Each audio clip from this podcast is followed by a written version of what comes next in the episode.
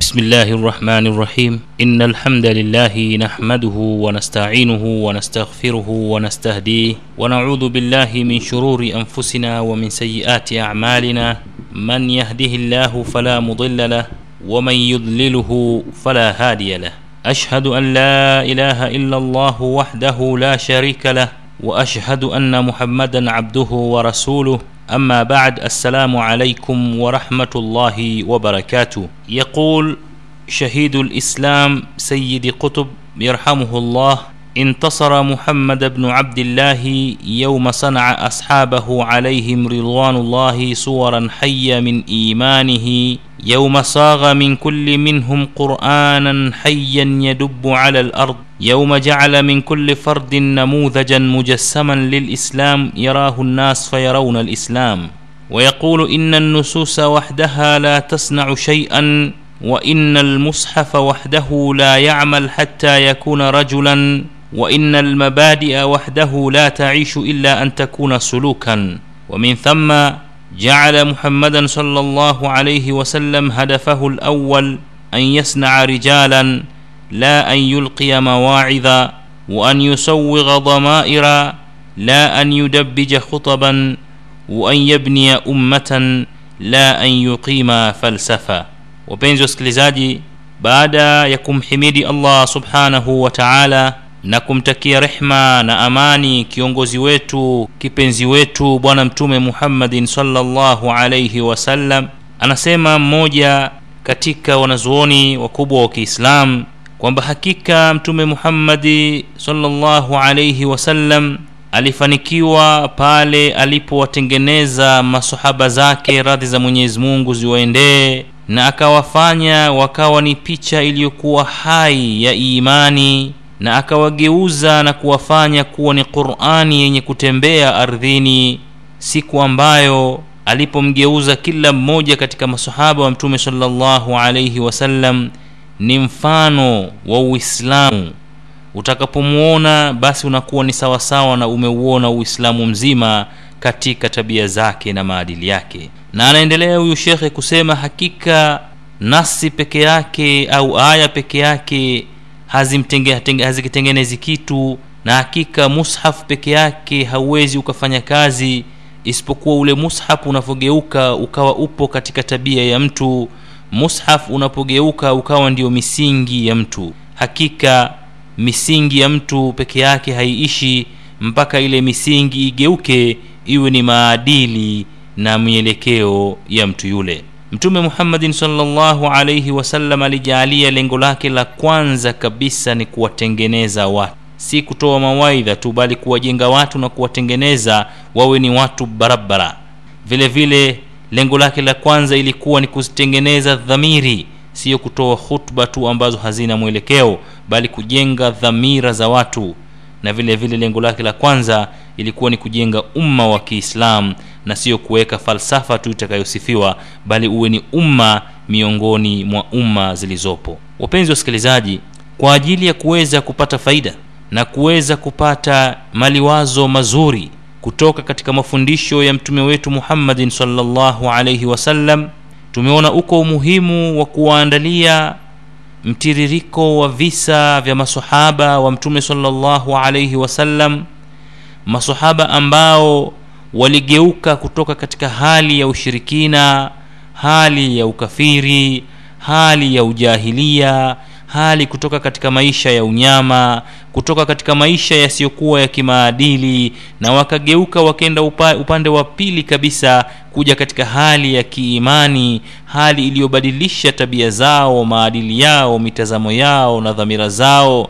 Wakawa ni binadamu ambao wanapotembea ardhini ni sawasawa na qurani inapotembea masahaba hawa ambao walikuwa ni wanafunzi wa mwanzo kabisa wa mtume muhammadin salllahu alaihi wasallam walikuwaje? Waliishi vipi? Walipambana na nini? Na wametuachia mafundisho gani sisi kutoka katika madrasa hii ya mtume wetu muhammadin salllahu alaihi wasallam hakika ni faida kubwa itapatikana kwa kuweza kuangalia jinsi gani masahaba hao walivyokuwa wakiishi maisha yao yalikwenda vipi walipambana na matatizo gani na waliweza kuyafanyia nini matatizo yale na walikuwa na mitazamo sehemu gani katika mambo ya mbalimbali ni urithi mkubwa ambao wameuacha kwa umma huu ambao tunapaswa tujifunze kutoka kwa masahaba wale kwa sababu wale walikuwa ni wanafunzi wa mwanzo kabisa wa mtume muhammadin salllahu alaihi wasallam wapenzi wasikilizaji hakika kizazi hichi cha masahaba ndicho ambacho kimeubeba uislamu katika mabega yao.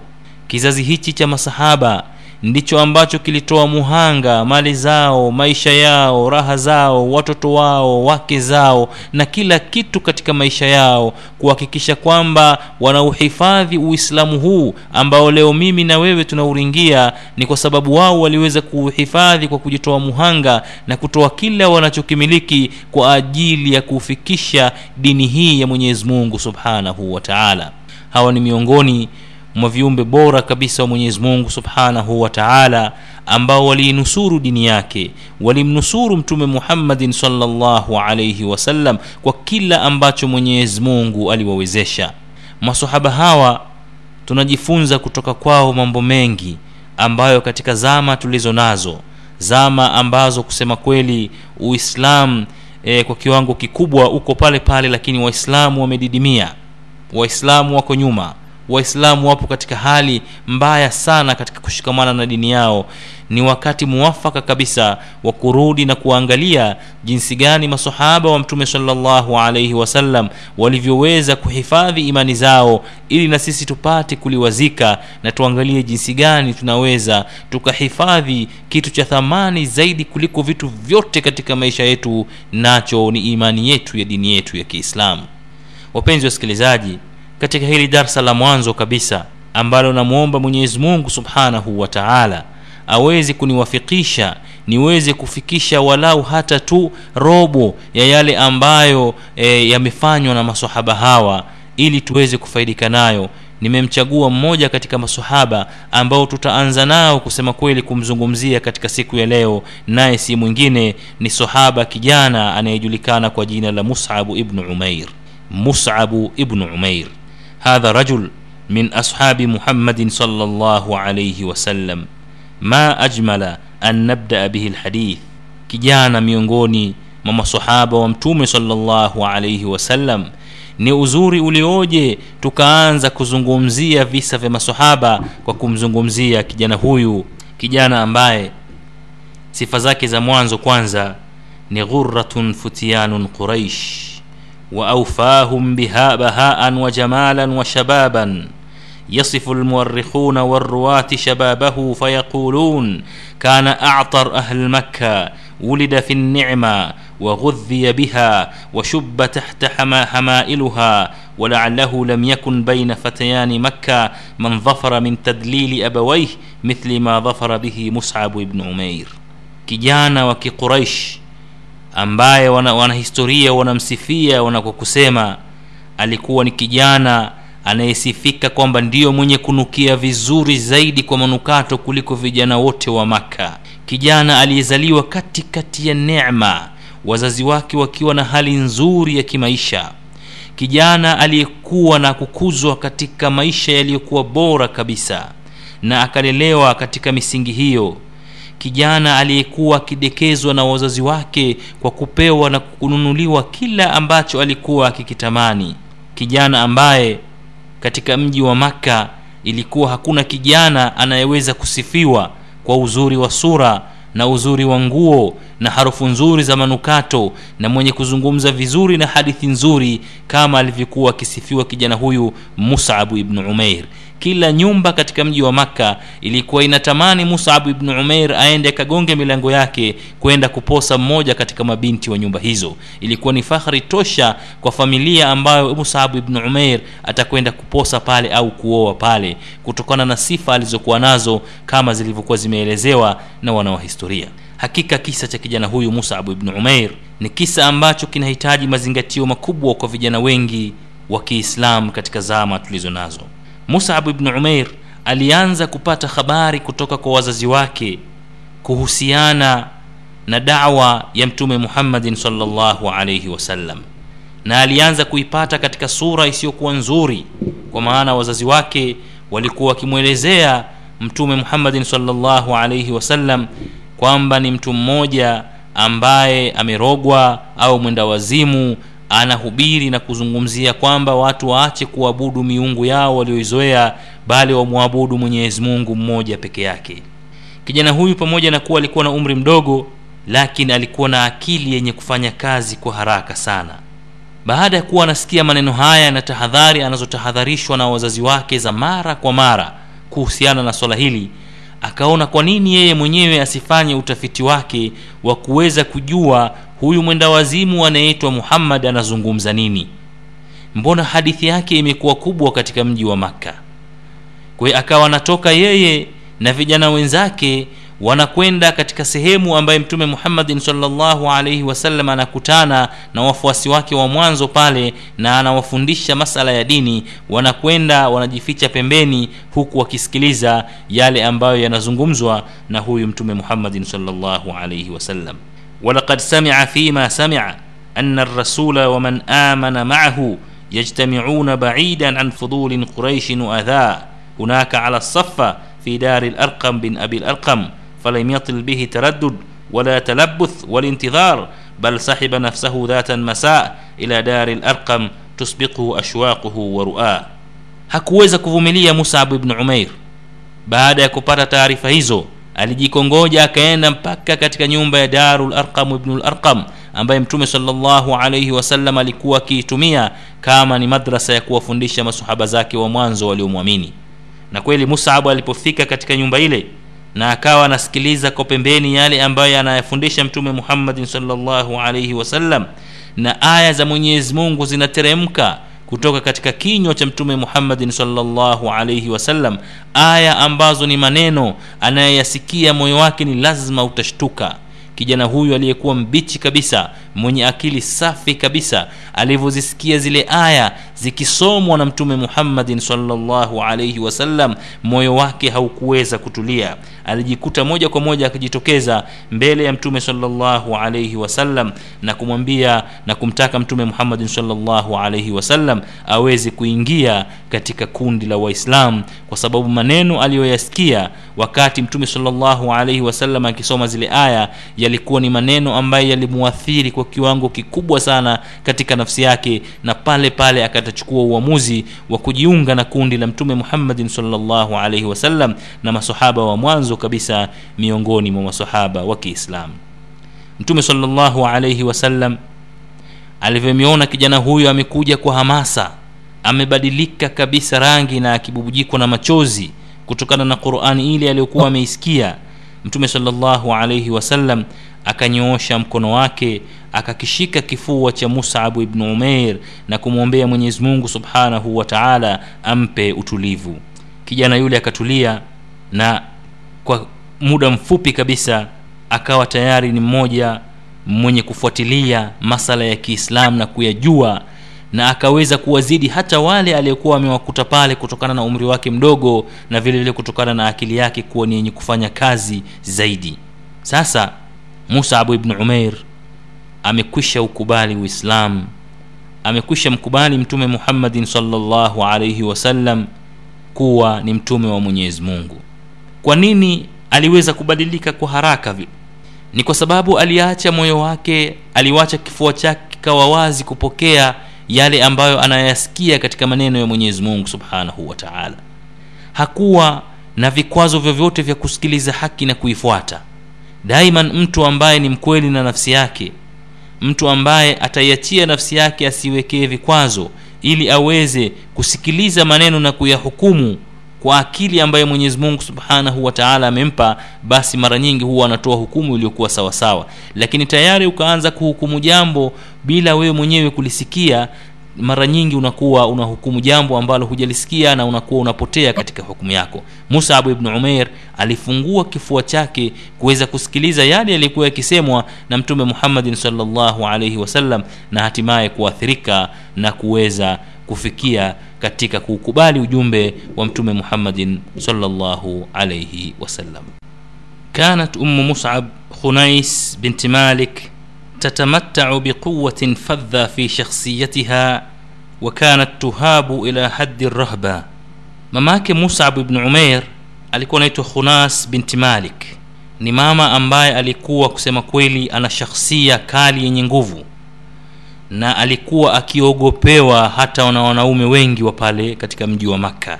Na baada ya musab kuingia katika uislamu hofu yake kubwa kushinda yoyote ile ilikuwa ni kuogopa mama yake atakapokuja kutambua kwamba musab kipenzi wake mtoto wake anayempenda amemwacha na ameacha dini za baba zake ameingia katika dini ya mtume muhammadin salllahu alaihi wasallam mtume ambaye huyo mama alikuwa ametumia kila aina ya kashfa kuonyesha kwamba hafai kusikilizwa wala hafai kufuatwa. Musab ibn umeir alikuwa na hofu kubwa kwamba mama yake akija kutambua atamfanya nini akaamua musab ibn Umair kuweza kuficha habari ile kwanza ya kusilimu kwake kwa wazazi wake wasifahamu kutokana na hofu kubwa aliyokuwa naye kupitia au kutokana na mama yake na ukali wake. Akawa kila siku anakwenda kwa mtume salllahu alaihi kwa siri anarudi nyumbani kwa siri e, akiulizwa ume, ume, umechelewa wapi anatoa nyudhuru mbalimbali za kuonyesha kwamba alikuwa katika sehemu tu katika vikao katika maskani na vijana wakipiga hadithi kama zilivyokuwa e, zama zake za mwanzo. Kwa akaendelea kuficha habari ya kusilimu kwake kwa mama yake kama ilivyokuwa kawaida. Lakini kama ulivyokuwa unafahamika mji wa maka ni mji ambao ulikuwa ni mdogo na ni mji ambao ulikuwa umejaa wanafiki wengi. Kwa hiyo siku moja mmoja katika watu wakamuona e, musabu ibnu umair akiingia katika e, nyumba ya arqam bin larqam ambaye ilikuwa ndo madrasa ya mtume salllahu alaihi wasallam akamfuatilia mpaka akaona anaingia mule ndani na mpaka wakati wa kutoka akienda nyumbani. Vile vile huyu bwana akamfuatilia musab ibn umair mpaka siku moja akamkuta akiswali pamoja na masahaba wa mtume salllahu alaihi wasallam bwana akakimbia. Huyu bwana alikuwa anaitwa uthmani ibnu talha akakimbia mpaka kwa mama yake musab ibnu umeir kumpelekea habari hiyo kwamba mama kijana wako tayari amekushatekwa amekwisha ingia katika dini ya muhammad. Nimemuona akiingia katika nyumba ile na nimemuona akiswali pamoja na wafuasi wa huyu mtu anayeitwa muhammad. Habari ile ilikuwa ni sawasawa na radi iliyotikisa roho na kifua na akili ya yule mama kwa sababu mtoto ampendaye aliyekuwa akimtarajia kwamba ndio atakikuwa mrithi wake aliyemfanyia kila kitu katika maisha na kumlea kwa kumdekeza na kumuishisha katika maisha ya hali ya juu kabisa leo anamsaliti tena anamfuata yule muhammad ambaye alikuwa kila siku akimuonya kuhusiana na uongo wake kuhusiana na uchawi wake. Leo anakwenda kuifuata dini ile. Yule mama ilifikia kiwango cha kuwaita ndugu zake wote ambao wana uhusiano nao katika kabila na wakamwita musabu ibnu umeir akasimamishwa mbele ya jamii yake ya kabila lake na akaulizwa maswali ya moja kwa moja na huyu mama kwamba tumepata habari za kuingia kwako katika dini ya muhammad na kwamba unaswali nao tueleze kwamba habari hizo si sahihi lakini baada ya musabu ibnu umair kujificha kwa muda mrefu na kuona tayari habari zimefika na kukanusha habari ile mbele ya mama yake na ndugu wale wote walioko pale itakuwa ni kuwasaliti waislamu na kumsaliti mtume muhammadin salllahu alaihi wasallam kijana musab alizungumza kwa kujiamini kabisa kwamba ulioyasikia mama ni sahihi mimi ni muislamu nimeacha kuabudu miungu ya masanamu na sasa hivi namwabudu mwenyezi mungu mmoja tu asiyekuwa na mshirika na kwamba huyu muhammad ni mtume wake na ni mjumbe wake wahammat ummuhu an tuskitahu bilatmatin qasiya walakin lyad التي امتدت كالسهم ما لبثت أن استرخت وترهنحت أمام النور الذي زاد وسامة وجهه وبهاء جلالا يفرد الاحترام وهدوءا يفرد الإقناع mama baada ya kuelezwa maneno yale ya ukweli basi hakujilazimu isipokuwa kunyanyua mkono wake na kumtandika kijana yule kibao cha uhakika katika uso wake.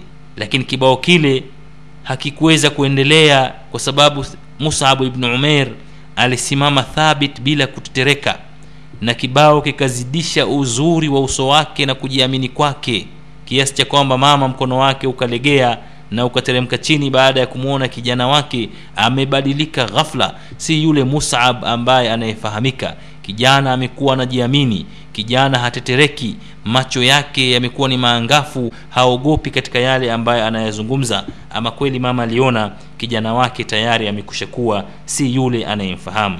Mama huyu pamoja na presha kubwa aliyekuwa naye na kuona kwamba hata akimpiga vipi kijana huyu hataweza kubadilika na kuona kumwachia hivi hivi itakuwa ni aibu kwake yeye na familia yake iliyokuwa na jina kubwa katika mji wa maka kwamba mmoja katika kijana wao mrithi wao amebadili dini na kuwa muislamu. Mama yule akaona hakuna njia nyingine isipokuwa kuamrisha musabu ibn umair akamatwe na akafungiwa katika chumba kidogo kabisa haruhusiwi kutoka humo isipokuwa tu anapelekewa chakula na maji.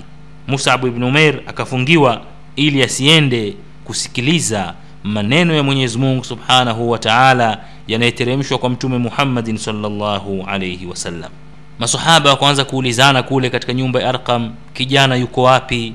Na wakasikia taarifa ambazo zimemfika musab ibni umeir kwamba amefungiwa na mama yake haruhusiwi hata kuchungulia dirishani anapelekewa chakula na maji tu humo humo ndani. Hali za wale masahaba vile vile ziliendelea kuwa ni ngumu mateso yakawa ni makubwa kutoka katika familia zao na wale watu wa karibu mtume salllahu alaihi wasallam akaamrisha masahaba wale wahame kutoka katika mji wa makka waende katika mji katika nchi nyingine habasha ambaye ni ethiopia kwani huko kuna mfalme ambaye ni mwadilifu na watakapokimbilia huko basi watapata hifadhi kwa hii ikawa ni ukimbizi wa kwanza kabisa katika historia ya kiislam kwa waislamu kuweza kukimbia kutoka katika mji wao kuogopewa kuteswa na madhara yaliyokuwa wakiyapata kutokana tu na imani zao. Wakahama hawa masahaba kwenda katika mji wa habasha musabu ibn umeir akawa tayari amepelekewa na baadhi ya marafiki zake taarifa za kwamba waislamu wameamrishwa na mtume muhammadin salllahu alaihi wasallam wahame kutoka makka wakimbilie ethiopia ambako watakwenda kujihifadhi na kulinda imani zao.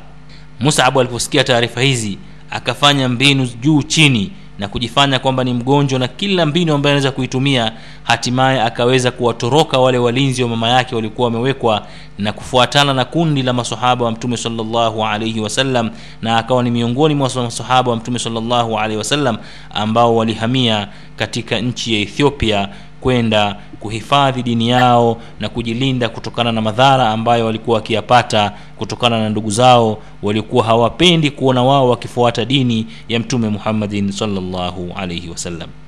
Lakini wakakaa katika mji nchi ya ethiopia na hatimaye zikaja taarifa kwamba hali sio mbaya sana maka wakarudi kwa mara ya pili. Na waliporudi kwa mara ya pili mama yake akawa amesikia kwamba musab amerudi.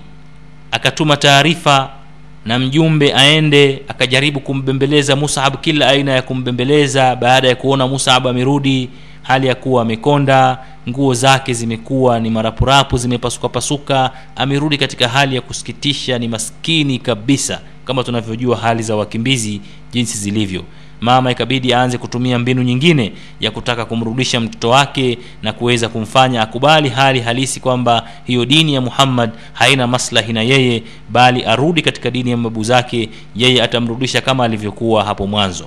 Lakini musa abu umeir hakukubali na akawarudisha wale watu wajumbe waliotumwa na mama yake kwamba rudini mkamwambie mimi kamwe sitaacha kufuata nuru ambaye nimeiona nikarudi katika kiza mama yake musab vile vile akawatuma tena wajumbe kuambia ndeni mkamwambie mimi ni mgonjwa kabisa niko hoi na naweza nikakata roho wakati wowote aje tu basi. Aniridhishe hata kwa kunidanganya kwamba amerudi katika dini yetu ya zamani ili mimi niweze hata nikifa nife nikiwa na radhi na yeye. Wale wajumbe wakaenda kwa musabu ibn umeir na kuanza kumrai na kumbembeleza wewe musab unajua mapenzi ya mama yako kwako wewe ni makubwa na mama ni mgonjwa na wakati wowote anaweza akafariki dunia nenda hata kwa kumdanganya tu umwambie umerudi katika dini yake na dini ya babu zako ili hata kama atakufa awe amekufa radhi na wewe kuliko akifa na adhabu mbili ya kuona kwamba mtoto wake amemsaliti na kumwacha. Musabu ibn umer kijana aliyeiona nuru aliyopata mafundisho sawasawa ya kitauhidi kutoka kwa mtume salllahu alaihi wasallam akamwambia na apa wallahi kama mama yangu angelikuwa na roho mia moja na kila roho ikatoka basi mimi sintoweza kwenda kuzungumza maneno haya. Kama ni kufa basi mwacheni afe lakini mimi siwezi kumsaliti mtume muhammadin salllahu alaihi wasallam na imani yangu. Haya ndiyo maneno na msimamo wa kijana wa kiislam ambaye ana imani thabit katika dini yake si kijana anayeweza kudanganyika kwa vitu vyepesi kama hivyo bali aliona kwamba kwa, kwa kuacha uislamu wake ni bora mama yake afe hali ya kuwa hana radhi na yeye lakini asimwache mtume muhammadin salllahu alaihi wasallam. Musabu ibn umer baada ya kupeleka maneno haya mama yake akawa amemtolea kama vile ni laana au ni radhi kwa kumwambia kuanzia leo elewa kwamba huna mama na mimi katika orodha ya watoto wangu nimekufuta. Na musabu ibni umeir baada ya kusikia maneno haya alimfuata mama yake na kumwambia ewe mama yangu nimepata ujumbe wako lakini ambacho naweza nikakwambia mimi kwa kusema la ilaha illallah muhammadun rasulullah ili uweze kuongoka. Kwa alikwenda kumpa ujumbe wa mwisho wa kuagana na kumfikishia mama yake kwamba njia pekee ya kuweza kuongoka na kuwa katika amani ni kumwamini kwamba hapana mola apasaye kuabudiwa kwa haki isipokuwa mwenyezi mungu mmoja hana mshirika na kwamba mtume muhammadin salllahu alaihi wasallam ni mtume wake na ni mjumbe wake. Na yule mama alimfukuza na kuwapa kwamba kamwe hatoacha dini ya mababu yake kwa kurogwa au kwa kufuata dini ya huyu mtu anayeitwa kwamba yeye muhammad au anajiita kwamba yeye ni mtume wa mwenyezi mungu. Musabu ibn umeir kijana huyu ambaye ameleleka katika maisha ya raha maisha ya kutunzwa maisha ya kuletewa nguo kutoka yaman na sham nguo za fahari kabisa alikuwa akizivaa za hariri. Kijana ambaye ilikuwa anakwenda na fashion kijana ambaye kama inavyosemekana kwamba akipita mbele yenu ile harufu ya manukato inabaki pale kwa madakika kadhaa mkiisikia kijana mtanashati kama huyu. Leo kijana huyu amekuwa katika hali mbaya kabisa eh, tofauti na ile aliyokuwa nayo kwa sababu tu ya kufuata mafundisho ya kiislam kupitia kwa mtume muhammadin salllahu alaihi wasallam. Siku moja mtume salllahu alaihi wasallam amekaa na masahaba zake nje akapita pale musabu ibnu umair.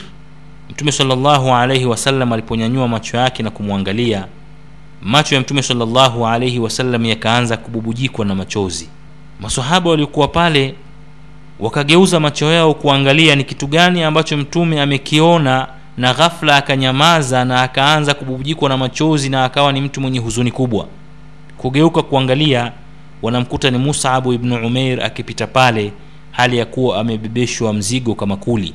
Yaani tayari sasa hivi amekusha kuwa kuli anabeba mizigo ya watu ili aweze kupata ujira utakaomsaidia yeye kupata riziki yake nguo zake alizozivaa ni zile nguo tunazozifahamu zimepasuka pasuka chafu hata viatu hana. Mtume salllahu alaihi wasallam baada ya kumwangalia vile akipita pale akati yeye hata muda wa kuja kusikiliza tena darsa haupo kwa sababu ya kutafuta chakula au lukma au aweze kuishi. Mtume salllahu alaihi wasallam machozi yakawa yanamtoka kutokana na mapenzi makubwa aliyekuwa naye kwa yule kijana na akasema mtume salllahu alaihi wasallam laqad raaitu musaban hadha wama bimakkatun fata an'amu inda abawaihi minhu laqad taraka dhalika kullahu huban lillahi wa rasulihi. Mtume salllahu alaihi wasallam akasema hakika nimemuona mimi musabu huyu. Hakuna kijana katika mji wa makka ambaye alikuwa na neema kubwa na wazazi wake walikuwa wakimuhushisha katika neema kubwa kuliko musabu huyu musabu ibnu umeir lakini ameacha neema yote ile aliyokuwa nayo huban lillahi wa rasuli kwa ajili ya kumpenda mwenyezi mungu na mtume wake. Subhanallah.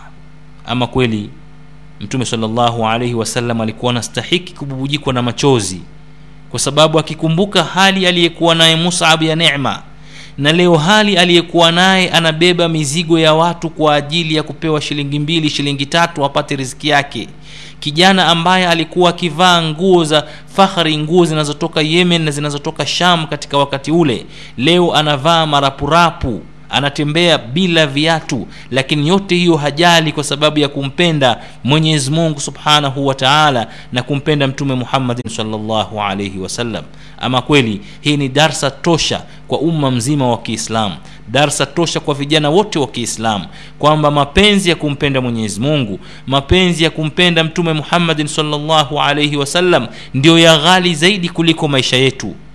Ndiyo yanafaa tuyapiganie zaidi kuliko neema za dunia hii. Hakuna neema kubwa kuliko neema ya uislamu. Hakuna jambo lililokuwa bora zaidi kuliko kufuata mafundisho ya mtume muhammadin salllahu alaihi wasallam leo vijana tumeacha kabisa uislamu wetu. Tupo katika dunia tunafuata dunia. Tunafuata neema za dunia. Tunafuata starehe za dunia. Tunafuata mafasheni ya kidunia. Lakini kufuata mafundisho ya mtume muhammadin salllahu alaihi wasallam tuko mbali kabisa. Ukisikia mtume kasema hivi sa maneno gani yashapitwa na wakati haya? Mtume salllahu alehi wasallam ameamrisha hivi ah, haya bwana mambo ya zamani mambo ya dini haya wanatuletea hapa ya nini bwana? Vijana wameingia katika mambo ya kidunia wamezama katika mastarehe ya kidunia na ni vijana wa kiislamu. Tupate mfano bora kutoka kwa musabu ibn umair aliyoacha dunia kwa ajili ya mwenyezi mungu na mtume wake. Aliyoacha neema zote kwa ajili ya mwenyezi mungu na mtume wake. Musabu ibn umair kijana handsome katika vijana wa makka leo amegeuka kuwa ni kuli. Jaribu kuifikiria hali hiyo katika akili za kikawaida utaona ni jinsi gani ambavyo mtume salllahu alaihi wasallam alivyowalea masahaba wake kwa kuona kwamba dunia si lolote si chochote inapowekwa mbele ya mwenyezi mungu subhanahu wa taala na mbele ya mafundisho ya mtume muhammadin salllahu alaihi wasallam وخرج مصعب من نعمة الوارفة التي كان يعيش فيها مؤثرا الشطف والفاقة وأصبح الفتى المتأنق المعطر لا يرى إلا مرتديا أخشن الثياب يأكل يوما ويجوع أياما ولكن روحه المتأنقة بسمو العقيدة والمتألقة بنور الله كانت قد جعلت منه إنسانا آخر يملأ الأعين جلالا والأنفس روعة. alitoka musab katika neema kubwa aliyokuwa akiishi alifadhilisha kuishi maisha ya njaa kijana aliyekuwa aking'ara na akinukia manukato. Leo hii haonekani isipokuwa amevaa manguo kama magunia. Anakula siku moja na anakaa na njaa masiku kadhaa. Lakini roho yake na imani yake iliendelea kuwa ni yenye kuwa juu. Na alikuwa aking'ara kwa nuru ya mwenyezi mungu subhanahu wa taala. Hakika nuru ya mwenyezi mungu subhanahu wa taala na imani ya dini ya kiislam ilimfanya huyu kijana akawa ni binadamu mwingine kabisa kijana tofauti kabisa na yule ambaye alikuwa akitambulikana katika siku za huko nyuma. Kutokana na hali kama hii mtume salllahu alaihi wasallam akaona amkirimu kwanza kutokana na kutoka katika ile hali aliyokuwa nayo. Pili kutokana na sura nzuri aliyokuwa nayo musabu ibn umair. Tatu kutokana na ufasaha ambayo mwenyezi mungu subhanahu wa taala alimpa. Na nne ni kutokana na akili yake yenye kudaka upesi. Mtume salllahu alaihi wasallam aliyasoma yote haya kutoka kwa musabu ibn umair na akamteua kuwa ni balozi wa kwanza wa kiislam kwenda katika mji wa madina. Mtume salllahu alaihi wasallam baada ya kupata baadhi ya wafuasi katika mji wa madina ambao walikuwa wamekubali uislamu na wakaomba mtume salllahu alaihi wasallam awapelekee mtu kwa ajili ya kwenda kuwafundisha wao na watoto wao uislamu. Mtume salllahu alaihi wasallam hakuona yeyote pale. Kulikuwa na masahaba wakubwa kulikuwa kuna uthman ibnu affan e, kulikuwa kuna abu bakar wako pale kuna umar ibnu lkhatab kina hamza masahaba wakubwa kubwa. Lakini mtume salllahu alaihi wasallam akamchagua musabu ibnu umeir kutokana na vigezo ambavyo tumevizungumza kuwa ni balozi wa kwanza wa kiislamu kwenda katika mji wa madina kwenda kuwafundisha kule watu wa madina uislamu na kufahamisha na, na kuwakilisha uislamu katika mambo mbalimbali ambayo yanatokea katika mji ule وحمل مصعب الأمانة مستعينا بما أنعم الله عليه من عقل راجح وخلق كريم ولقد غزا أفئدة أهل المدينة bizuhdihi wa tarafuihi wa ikhlasihi fadakhalu fi dini llahi afwajan musab akakubali amana hii aliyopewa na mtume salllahu alaihi wasallam na akaenda katika mji wa madina na akaweza kuwaathiri watu wa mji wa madina kutokana na akili zake na tabia zake njema na kusema kweli akaweza kuwaingiza makundi mengi kabisa ya watu wa madina katika uislamu. Na watu hawa wa madina wakaja kwa mtume salllahu alaihi wasallam siku wa mwanzo walivyokuja kwa mtume salllahu alaihi wasallam kusilimu walikuwa ni watu kumi na mbili ambao walimfanyia baia mtume salllahu alaihi wasallam wa kwanza lakini katika musimu uliofuatia lilikuja kundi kubwa kabisa ambayo linafikia watu sabini. Baada ya musabu ibnu umeir kutumwa katika mji wa madina akawa wameingiza kundi kubwa la watu sabini katika uislam ambao kwa mara nyingine tena walikuja kwa mtume salllahu alaihi wasallam haya ni mafanikio makubwa kabisa aliyoweza kuyafanya musabu ibni umeir katika mji wa madina kwenda kuuenyeza uislamu kule na kusema kweli yeye baada ya taufiki ya mwenyezi mungu subhanahu wa taala na cha uchaguzi mzuri wa mtume salllahu alaihi wasallam kwa kuzingatia vigezo ndiyo aliyosababisha waislamu kuhamia katika mji wa madina kwa sababu alipelekwa kule kufundisha na akauhubiri uislamu kwa lugha nzuri na kwa tabia zake na maadili yake na watu wa madina wakaukubali uislamu na mpaka madina yote ikawa ni mji wa kiislamu na waislamu wakahamia kule na ikawa ni dola ya kwanza ya kiislamu lakini ni kutokana na uwakilishi mzuri aliyoufanya musabu ibn umeir katika mji wa madina. Balozi wa kwanza wa mtume salllahu alaihi wasallam katika mji ambaye ni dola ya kwanza ya, ya kiislamu.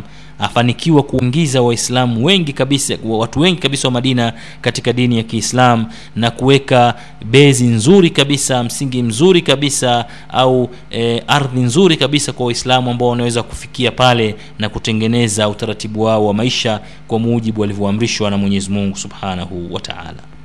Balozi huyu wa mtume salllahu alaihi wasallam aliendelea kuwaingiza watu wa madina katika uislamu makundi kwa makundi mpaka hatimaye ukawa mji wa madina una idadi kubwa kabisa ya waislamu ukilinganisha na wale ambao sio waislamu.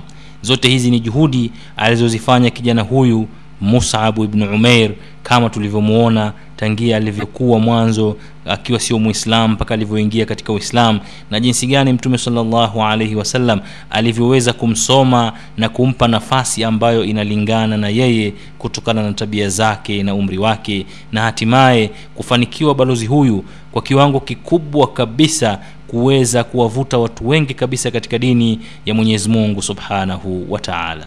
Hatimaye waislamu adha ilivyokuwa imewazidia katika mji wa makka na vitimbi vikazidi na mtume salllahu alaihi wasallam baada ya kuwa kufiwa na mkewe mpenzi bi khadija radiallahu anha ambaye alikuwa akimliwaza na kumpa nguvu na mtume salllahu alehi wasallam baada ya kufiwa na ammi yake abi talib ambaye naye vile vile alikuwa akimzuilia na maudhi mengi mtume salllahu alaihi wasallam aliamriwa na mwenyezi mungu subhanahu wa taala kuhama baada ya kuwaambia masahaba zake tayari wahame kutoka katika mji wa makka kwenda katika mji wa madina ambao katika mji wa madina kazi kubwa ilifanywa na kijana huyu musabu ibnu umeir ya kuweza kuwaelimisha watu uislamu. Mtume salllahu alaihi wasallam akahama na waislamu wote wakahama kuja katika mji wa madina kufikia katika matunda yaliyofanywa na kijana musabu ibnu umeir baada ya waislamu kuhamia katika mji wa madina washirikina wa makka hawakuacha kuwafuatilia na vikazuka vita vya kwanza vya badr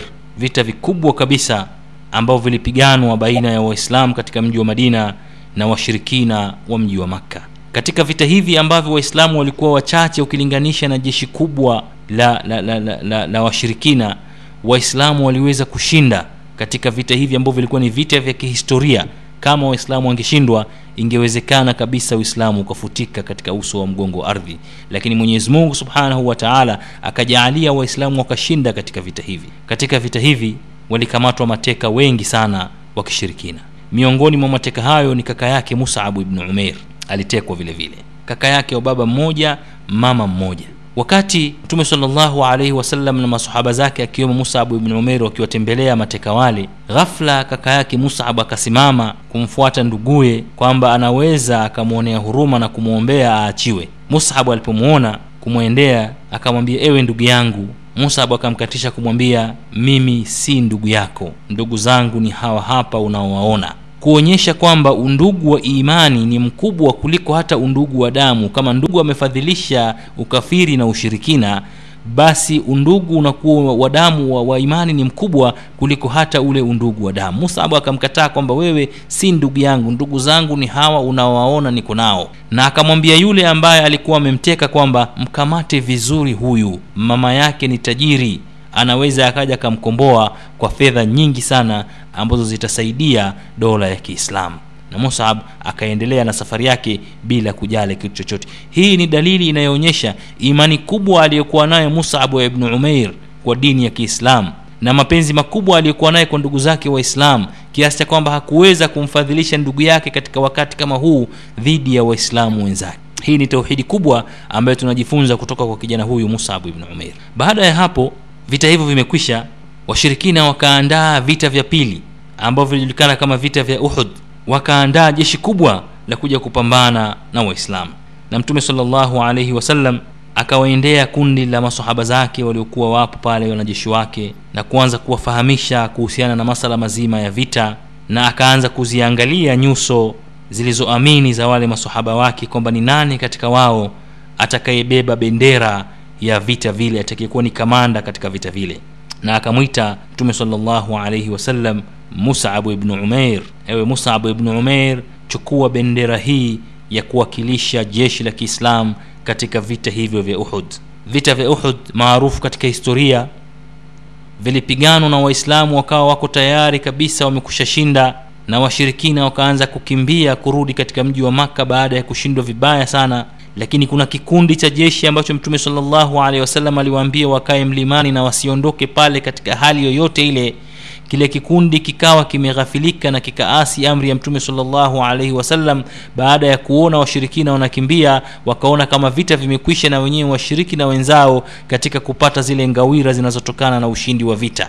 Kumbe kwa kuondoka kwao vile khalid bnulwalidi ambaye alikuwa bado ni mshirikina akatumia taktiki za kivita na kugeuka nyuma ya mlima ule wakati wakikimbia na kuwageukia waislamu kwa nyuma na wakawa wanakuja wakati waislamu wameshughulishwa na masala mazima ya kuchukua ngawira wao wakawa wanakuja kwa nyuma yao na ghafla washirikina wakawa wamewazingira waislamu na pale vita vikabadilika baada ya kuwa ni ushindi ulio wazi kabisa wa jeshi la kiislamu ukawa sasa ni kushindwa kwa jeshi la uislam vita vikapiganwa na pale ndio mtume salllahu alehi wasallam walipozingirwa hatimaye akaweza kujeruhiwa vibaya sana katika paji lake la uso mpaka kiasi cha kwamba damu ilikuwa inamtoka. Na katika vita vile masahaba wa mtume salllahu alaihi wasallam walionyesha ushujaa mkubwa walimzingira mtume salllahu alaihi wasallam na wakawa ni sawasawa na ngao mmoja katika masahaba wa mtume salllahu alehi wasallam alikaa mbele na akapokea mikuki na mishale yote iliyokuwa ikitupwa kumwelekea mtume salllahu alaihi wasallam na yote ilimwingia katika mwili wake.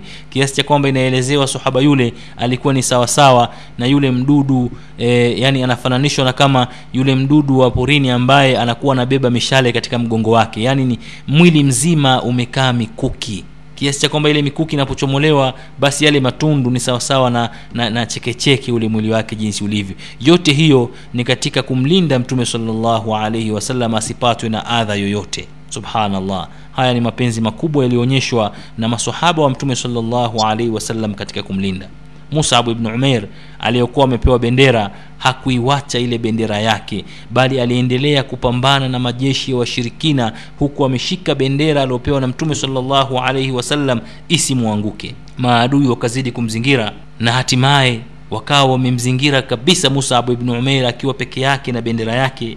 Na tumwachie shahidi huyu wa vita vile atuhadithie habari hii ilikuwaje.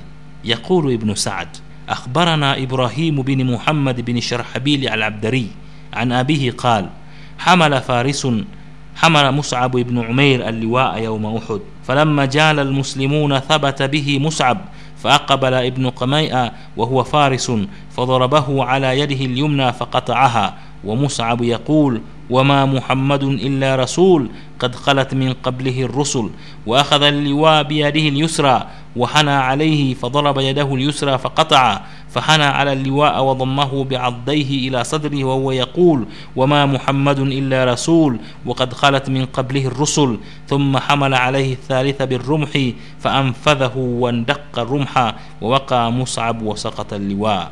وقع مصعب وسقط اللواء وقع حلية الشهادة وكوكب الشهداء وقع بعد أن خاض في استبسال عظيم معركة الفداء والإيمان anatuelezea ibnu saad kwamba tumeelezewa na ibrahim bin muhammad bnu sharahabil kutoka kwa baba yake kwamba alibi- alipewa musabu ibnu umeir bendera katika vita vya uhud na wakati waislam wakiwa katika hali ya vita alithibiti musabu ibnu umeir mpaka alipokuwa amezingirwa katika hali ile amezingirwa kabisa na washirikina. Akaja huyu mtu anaitwa kamia ambaye alikuwa amepanda katika farasi akaukata mkono wake wa kulia uliokuwa umebeba bendera ile na musabu ibnu umair akachukua bendera ile kwa mkono wa kushoto huku akisema wama muhammadun illa rasul. Hakiwa muhammad hakuwa muhammad isipokuwa ni mjumbe wa mwenyezi mungu. Kad khallat min qablihi rusul. Wamepita kabla yake mitume wengi. Waakhadha liwaa biyadihi lyusra akachukua mkono bendera kwa mkono wake wa kushoto. Na mkono ule wa kushoto tena ukakatwa na huyo huyo ambaye alikuwa ni adui wake. Akashika ile bendera kwa vi, vi- vi- vi- vi- vi- viiko vyake vya mikono vile viwili ambavyo vilikuwa vimebakia na kukumbatia bendera ile katika kifua chake. Hali ya kuwa akiendelea kusema hakuwa muhammad isipokuwa ni mtume wamepita kabla yake mitume kisha baada ya hapo wale maadui wakamtupia mkuki ambao ukamwingia moja kwa moja katika kifua chake na kuweza kuchana kifua chake na akaanguka musabu ibnu umeir pamoja na bendera yake kuwa ni mmoja katika mashahidi wa mwanzo kabisa katika vita vile vya uhud. Akifa hali ya kuwa amekumbatia bendera aliyepewa na kipenzi chake mtume muhammadin salllahu alaihi wasallam musab ibnu Umair mmoja katika mashahidi ambaye alikuwa ni shahidi wa mwanzo katika mashahidi wa vita vya uhud akiwa kama kamanda wa majeshi ya mtume salllahu alaihi wasallam baada ya kuwa ni balozi aliyefanikiwa kuwaingiza watu wengi wa madina katika uislamu. Sasa hivi amekuwa ni jemedari wa kivita aliopewa bendera na mtume salllahu alaihi wasallam kupambana na washirikina na anakufa katika vita hivi eh, vya dhidi ya waislam dhidi ya washirikina. Yaqulu khababu ibnu lard هاجرنا مع رسول صلى الله عليه وسلم في سبيل الله. نبتغي وجه الله فوجب أجرنا على الله. فمنا من مضى ولم يأكل من أجره في دنياه شيئا. منهم مصعب بن عمير قتل يوم أحد فلم يوجد له شيء يكفن فيه إلا نمرة. فكنا إذا وضعناها على رأسه تعرت رجلاه وإذا وضعناها على رجليه برزت رأسه. فقال لنا رسول صلى الله عليه وسلم اجعلوها مما يلي رأسه واجعلوا على رجليه من نبات الإدخر anasema huyu khabab ibn al-irt tulihama sisi pamoja na mtume sallallahu alaihi wasallam katika ajili ya mwenyezi mungu tunatafuta radhi za mwenyezi mungu na inatu, ikatupasia sisi tupewe ujira na mwenyezi mungu subhanahu wa taala miongoni mwetu wako waliokufa ambao hawakupata ujira wowote katika dunia hii miongoni mwa hao ni musabu ibnu umair ambaye aliuawa katika vita vya uhud. Na hatukuweza kupata hata nguo ya kumsitiri sanda ya kumsitiri musabu ibnu umair bali tulipata lishuka limoja likubwa eh, ambalo tukimfunika hilo shuka katika mi, mi, mi, mi, kichwa chake miguu inaonekana. Tukilileta miguuni kichwa kinaonekana. Mpaka mtume salllahu alaihi wasallam akasema ijaalieni kichwani kwake na huku miguuni mfunikeni kwa majani ya aina yote huyu ndio musabu ibnu umeir na hichi ndio kifo chake. Kijana aliyolelewa katika neema aliyelelewa katika hali nzuri ya kimaisha leo hii si tu tabu ya maisha aliyoipata hakuonja ile raha ya, ya, ya kuwepo kwake katika uislamu kwa maana ya kwamba kama walivyopata masahaba wengine kuishi katika raha baada ya mapambano ya muda mrefu musab maisha yake yote baada ya kusilimu yalikuwa ni, ni mlolongo wa matatizo na shida na dhiki. Yote hiyo ni kwa ajili ya kulinda imani yake ya kumwamini mwenyezi mungu subhanahu wataala si hivyo tu mpaka anapokufa inakosekana hata nguo ya sanda sanda ya kumhifadhi na kumsitiri Mus'ab ibn Umair inakosekana kiasi cha kwamba linapatikana tambara ambalo akifunikwa kichwani miguu inaonekana, ikifunikwa miguu kichwa kinaonekana, mpaka Mtume sallallahu alaihi wasallam anasema jaalieni katika upande wa kichani mfunike, halafu huku miguuni tafuteni majani mapana muweze kumfunika nayo. wa ala من امتلاء أرض المعركة بجثث أصحابه وأصدقائه الذين كان كل واحد منهم يمثل لديه عالما من صدق والطور والنور.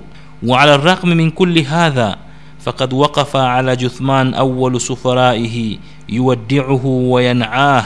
أجل وقف الرسول صلى الله عليه وسلم عند مصعب بن عمير وقال وعيناه تلفان بضيائهما وحنانهما ووفائهما من المؤمنين رجال صدقوا ما عاهدوا الله عليه ثم ألقى في في أسى نظرة على بردته التي كفن فيها وقال لقد رأيتك بمكة وما بها أرق حلة ولا أحسن لمة منك ثم ها أنت ذا شغث الرأس في بردة.